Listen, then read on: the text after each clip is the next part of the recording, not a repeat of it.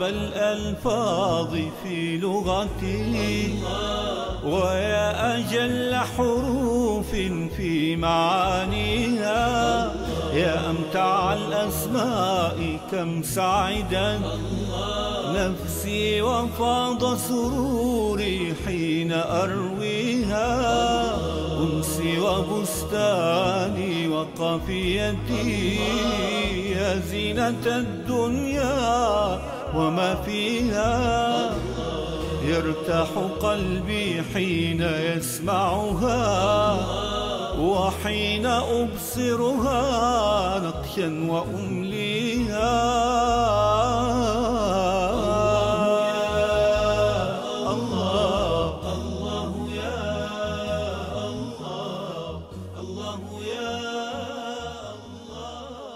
كل المخلوقات على الأرض. الديدان في الأرض الأسماك في البحار الطيور في السماء الحشرات التي نراها بأعيننا والتي لا نراها أكثر بكثير كل ما في الكون من الذي يرزقه؟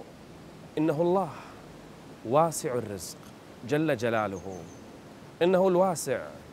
والله يعدكم مغفرة منه وفضلا. والله واسع عليم.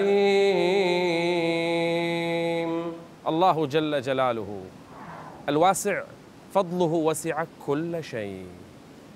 الصحابة أحيانا كانوا يصلون باجتهادهم إلى قبلة غير قبلتهم. فيسألون النبي صلى الله عليه وسلم إذا أخطأنا في سفر وصلينا إلى غير القبلة اجتهادا منا فاتضح بعدها أننا أخطأنا بالقبلة هل نعيد الصلاة؟ أخبرهم ألا يعيدوا الصلاة.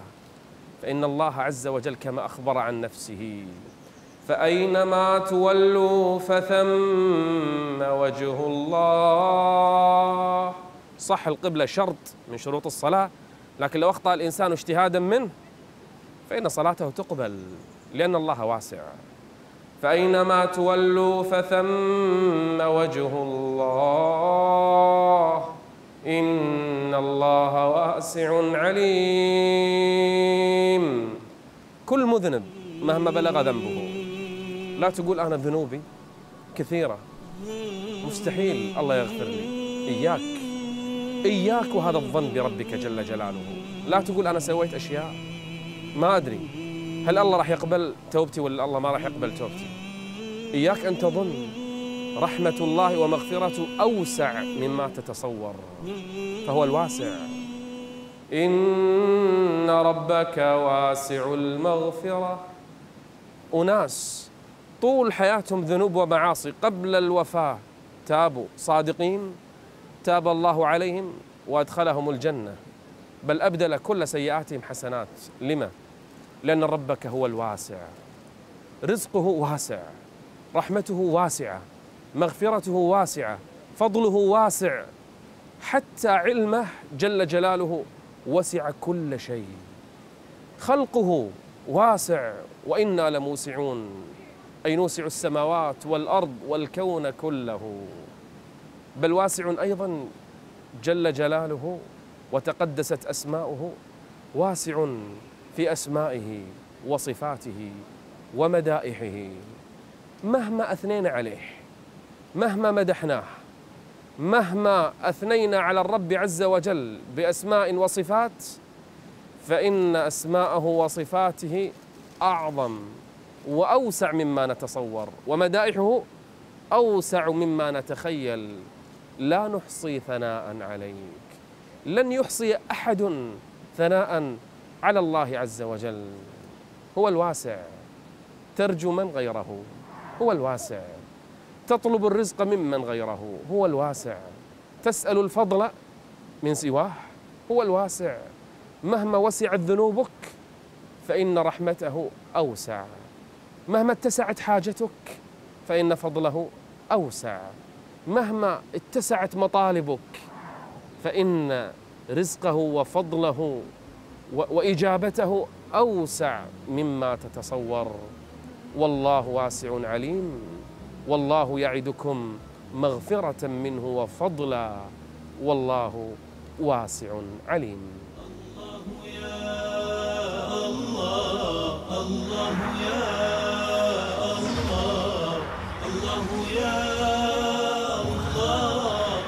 الله الله يا الله الواسع جل وعلا وسع رزقه كل شيء. كائنات الأرض كلها والسماوات والكون حتى الكافر. قال ومن كفر فأمتعه قليلا. فالله عز وجل برزقه وسع كل شيء. اذا ما الذي يمنعك عن أن تنفق مما أعطاك الله عز وجل؟ رزقه سيسعك. لن تموت نفس حتى تستوفي رزقها. مستحيل أن يموت إنسان وله رزق لم يكتمل. لم تخاف؟ والله عز وجل واسع عليم. مثل الذين ينفقون أموالهم ينفقون أموالهم في سبيل الله. كمثل حبة أنبتت سبع سنابل في كل سنبلة مائه حبة. والله يضاعف لمن يشاء. والله واسع عليم. سعة رزقه جل وعلا تجعلك ما تتأخر عن النفقة أو عن الصدقة. الله واسع جل وعلا في رحمته. رحمته وسعت كل شيء. إلى أولئك اليائسين إلى أولئك المحبطين إلى أولئك الذين أصابهم القنوط من رحمة الله جل وعلا. والله لو بلغت ذنوبك عنان السماء. لو كانت ذنوبك بقدر أهل الأرض كلهم لو فعلت ما فعلت. إن أردت أن تقبل على الله عز وجل فإن رحمة الله واسعة. الله جل وعلا واسع. واسع الرزق واسع الرحمة واسع العلم. مهما طلبت وما أوتيتم من العلم إلا قليلا. تزود من العلم فإن علم الله عز وجل واسع. الله جل وعلا هو الواسع العليم.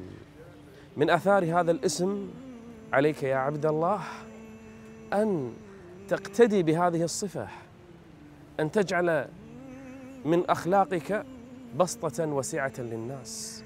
فليسعهم خلقك وبسطة وجهك يا عبد الله. إنك لن تسع الناس بمالك ولا بجاهك ولا بمنصبك ولكن يسعهم حسن خلقك يا عبد الله. أولادك أهل بيتك لينفق ذو سعة من سعته.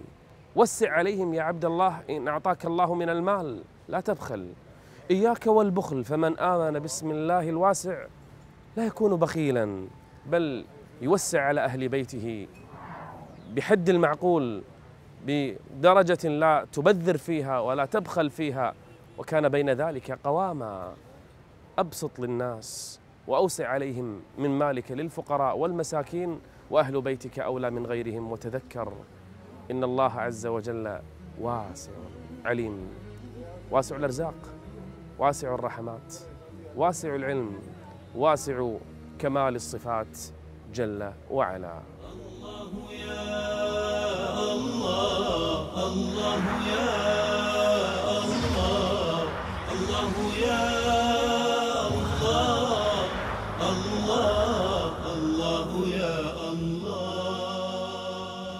تخيل هذا المشهد. كل من على الأرض يموت بالصعقة. الإنس الجن الحيوانات الطيور الحشرات حتى الأسماك في البحار. كل شيء يفنى. من الذي يبقى؟ كل من عليها فان. من يبقى؟ ويبقى وجه ربك. من؟ ويبقى وجه ربك ذو الجلال والإكرام. الله. ذو الجلال والإكرام. سبحانه. ذو العظمة والكبرياء. هذا الجلال. ذو الإنعام والجود. الإكرام. الله. ذو الجلال والإكرام. هو الذي يبقى. تخيلت هذا المشهد؟ ما أعظم الله. في كل زمان ما أعظم الله جل وعلا ذو الجلال ذو الإكرام كان النبي صلى الله عليه وآله وسلم. إذا انتهى من الصلاة انصرف التفت على اليمين إلى الصحابة فقال أستغفر الله ثلاثا. ثم قال اللهم أنت السلام ومنك السلام. تباركت يا ذا الجلال والإكرام. كان يحب الدعاء بهذا الاسم. وكان يوصي أصحابه. يقول لهم ألظوا أكثروا من الدعاء متوسلين بهذا الاسم. قال ألظوا بيا ذا الجلال والإكرام. يعني كلما دعوت قل يا ذا الجلال والإكرام اغفر لي وارحمني. يا ذا الجلال والإكرام أدخلني الجنة. يا ذا الجلال والإكرام ادعوا الله بهذا الاسم. ولله الأسماء الحسنى فادعوه بها. من أعظم الأسماء ذو الجلال والإكرام. في نفس السورة الله ذكر الاسم مرتين. قال ويبقى وجه ربك ذو الجلال والإكرام. وقال تبارك اسم ربك تبارك اسم ربك ذي الجلال والإكرام. الله جل وعلا هو ذو الجلال والإكرام. من أحب أخا له في الله تعظيما لجلال الله. يناديهم الله يوم القيامة. أين المتحابون بجلالي اللي قدر الاسم؟ من أجل ذي الجلال والإكرام أحب فلانا وفلانة أحبت فلانة. من أجل من؟ من أجل ذي الجلال والإكرام. أين المتحابون بجلالي؟ اليوم أظلهم في ظلي. يوم لا ظل إلا ظلي. ما أجمل الاسم وما أعظمه. ذو الكبرياء والعظمة. ذو الإنعام والجود هو ذو الجلال والإكرام. سبحانه وتعالى. الله يا الله الله يا الله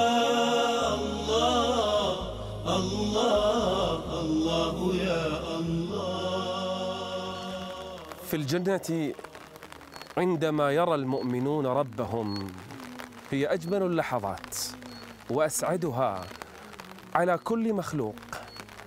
فالجنة فيها مزيد عليها ما المزيد؟ النظر إلى الله عز وجل إلى وجهه الكريم. فيسلم الرب عز وجل عليهم. ماذا يرد أهل الجنة؟ يقولون اللهم أنت السلام ومنك السلام. تباركت يا ذا الجلال والإكرام. يذكرون هذا الاسم ذا الجلال والإكرام. يا الله ما أجمل هذا الاسم وما أجمل أن يذكر في ذلك المشهد. أعظم مشهد يمر على مخلوق. يمر على إنسان ذلك المشهد. يتذكر معه هذا الاسم ذو الجلال الجليل في ذاته والإكرام الكريم في أفعاله وصفاته جل جلاله. كم كرم ابن آدم ذو الجلال والإكرام. كم أنعم عليه. نعمه في الأرض لا تعد ولا تحصى وأسبغ عليكم نعمه ظاهرة وباطنة. ذو الجلال والإكرام. كرم ابن آدم منذ أن خلقه. ولقد كرمنا بني آدم. جعل الملائكة يسجدون لأبيهم آدم عليه السلام. أي إكرام لابن آدم هذا. ذو الجلال والإكرام. جلال وهيبة وعظمة وكبرياء وإكرام لخلق لخلقه. خلقهم ثم أكرمهم وأنعم عليهم. ليس كل إنعام إكرام فالإكرام إنعام لكن ليس العكس.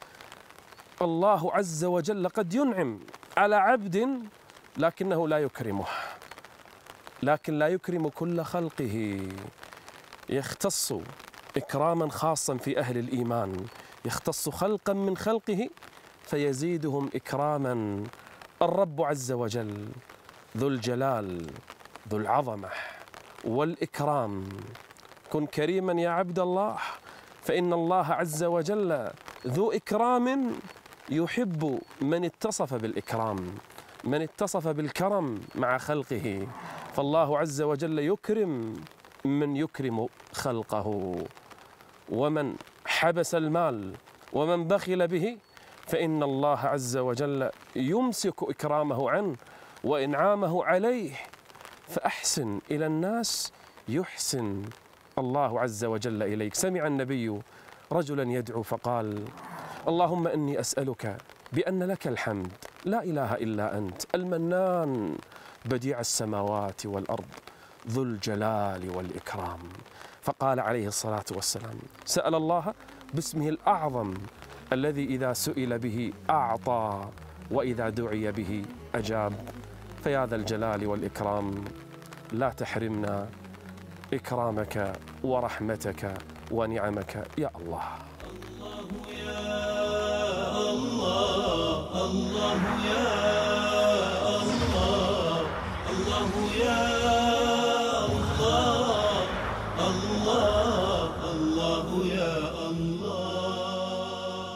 من قدر الله عز وجل أن يولد موسى عليه السلام في العام الذي يذبح فيه الأطفال. فرعون كان يقتل عاما ويدع عاما وما ولد موسى إلا في عام الذبح. من قدر الله عز وجل لموسى أنه يرمى في صندوق في يم ولا يدري أين تذهب به المياه. من قدر الله عز وجل لموسى أن يصل هذا الصندوق إلى بيت فرعون نفسه. يا الله! ما أصعبها على موسى عليه السلام.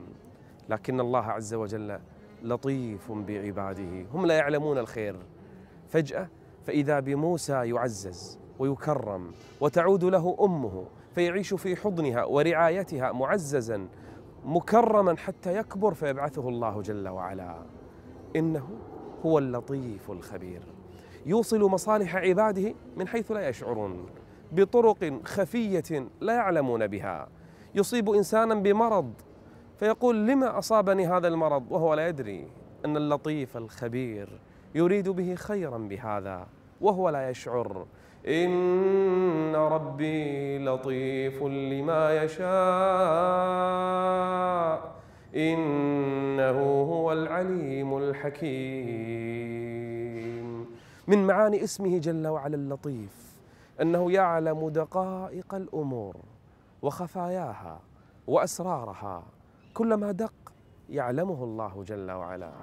يا بني إنها إن تك مثقال حبة من خردل فتكن في صخرة أو في السماوات أو في الأرض يأتي بها الله. إن الله لطيف إن الله لطيف خبير. كل ما دق وخفي الأسرار كلها يعلمها الله جل وعلا. وأيضا المعنى الثاني الذي ذكرته يوصل مصالح العباد. للعباد بطرق تخفى عليهم لا يشعرون بها. لطف الله عليك عز وجل كثير وربما لا تدري. أكثرنا الآن من أبوين مسلمين أليس كذلك؟ أنت الذي اخترت أباك أنت الذي اخترت أمك أنت الذي اخترت أن تعيش في هذه البلاد التي يرفع فيها الأذان في هذا الزمن؟ لا والله. إنه الله عز وجل من لطفه بك أن اختار لك هذين الأبوين من لطفه بك جل وعلا أن عشت في هذا المكان من لطفه بك أن كنت من المسلمين. الموحدين ألا يعلم من خلق ألا يعلم من خلق وهو اللطيف. وهو اللطيف الخبير. ينزل عليك أحيانا بلاء فت تستغرب تتعجب.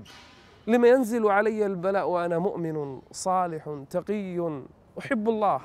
لما ينزل علي كل هذا البلاء أنت لا تدري يريد الله عز وجل بك خيرا. ربما يكفر عنك من السيئات التي لا تعلمها. أو يرفعك درجات لا تستطيع أن تصل إليها. أو يعوضك خيرا أنت لا تدري عنه. أو يصرف عنك سوءا لم تشعر به. إنه هو اللطيف الخبير. الله يا الله الله يا الله الله يا اللطيف. لطيف دق علمه ولطف. أدرك السرائر والضمائر والخفيات. لطيف يوصل إلى عبده ووليه. لطيف بعبده يتولاه. يرعاه. يصلح أحواله. يدفع عنه الشر. يجلب له الخير. يسوق له الرزق. يدبر له الأمر يسهل له العسير. أتدري يا عبد الله متى تشعر بلطف الله لك؟ إن قيض لك سببا فانصلح بها حالك فقد لطف الله بك. إن ابتلاك بالمعاصي ثم فتح لك بابا للتوبة والإنابة فقد لطف الله بك. لطيف ربي لما يشاء. يتفضل بما شاء على من شاء من عباده. الفضل كله بيده يؤتيه من يشاء. والله ذو الفضل العظيم. تأمل يا عبد الله. لو تتبعت أثر لطف الله بالبشر وبالخلق في تيسير لقمة تتناولها من غير كلفة تتجشمها. ترى عجبا كيف سخر خلقا لا يحصى عددهم لإصلاحها. من زارع وحاصد وطاحن وعاجن وخابز وبائع فكيف تخاف رزقا؟ إن لك ربا لطيفا فاطمئن وليسكن قلبك. يقدر الرزق لك بعلمه لا بمرادك. فأنت تريد والله يريد ولا يكون الا ما يريد سبحانه يفتح بابا للخير لم يخطر على بال سبحانه من رب لطيف اللهم الطف بقلوبنا فمن غيرك يرحم حالنا فالطف بنا يا لطيف الله يا الله الله يا الله الجنين في بطن أمه وهو يتخلق ويتكون. من يعلم بدقائق حاله؟ من يرعاه؟ من يكفله؟ من يخلقه؟ إنه الله عز وجل اللطيف. ألا يعلم من خلق وهو اللطيف؟ وهو اللطيف الخبير. يوسف عليه السلام. كاد أن يموت في البئر. في آخر لحظة أنقذه الله عز وجل. كان بالإمكان أن يباع لأي بيت لكن يقدر الله في بيت العزيز. يعيش سنوات كاد أن يفتن في دينه فيحفظه الله ويثبته الله عز وجل. أدخل السجن وظل في السجن سنوات فينقذه الله عز وجل برؤيا. ثم يجعله عزيزا على مصر على ملك مصر. ثم بعدها يأتيه إخوانه ويلم الله عز وجل شمله من بين ملايين البشر. يلم الله عز وجل شمله وجاء بأبويه إلى عرشه وإلى قصره. هنا تذكر اللطيف جل وعلا. وقد أحسن بي إذ أخرجني من السجن وجاء بكم من البدو. من بعد أن نزغ الشيطان بيني وبين إخوتي. إن ربي لطيف من تمام لطفه جل وعلا. إن ربي لطيف لما يشاء. إنه هو العليم الحكيم. إنه تمام لطفه جل وعلا. يرعى الجنين في بطن أمه. يحفظ الناس أحيانا تقول ليش أنا يصير فيني هذا الشيء؟ وما تعلم أنه من لطف الله عز وجل عليك أنه حصل لك هذا الأمر. أحيانا تريد امرا تظنه خير فيصرفه الله عز وجل عنك فتحزن وتتألم. وما تعلم أن العالم بدقائق الأمور وخفاياها هو لطيف بك يا عبد الله. قد صرف عنك هذا الأمر الذي ظننته خيرا لكنه شر لك يا عبد الله. انظر كيف لطف الله بأم موسى. لما رمت طفلها في اليم أرجعه الله عز وجل مرة أخرى إليها. وجمع الطفل بأمه تمام؟ لطف الله عز وجل بعباده إنه هو اللطيف الخبير. روحي طموحي راحتي سكني لا أجتني الأنس إلا من مغانيها أجمل ما نتلوه أحسن ما يروي ضمائرنا طهرا ويسقيها. يا سلوة للقلب يا أملا يرى المحب أفانينا المنى فيها. إن جاءت الدنيا بضائقة فالجأ إليها ففيها ما يجليها.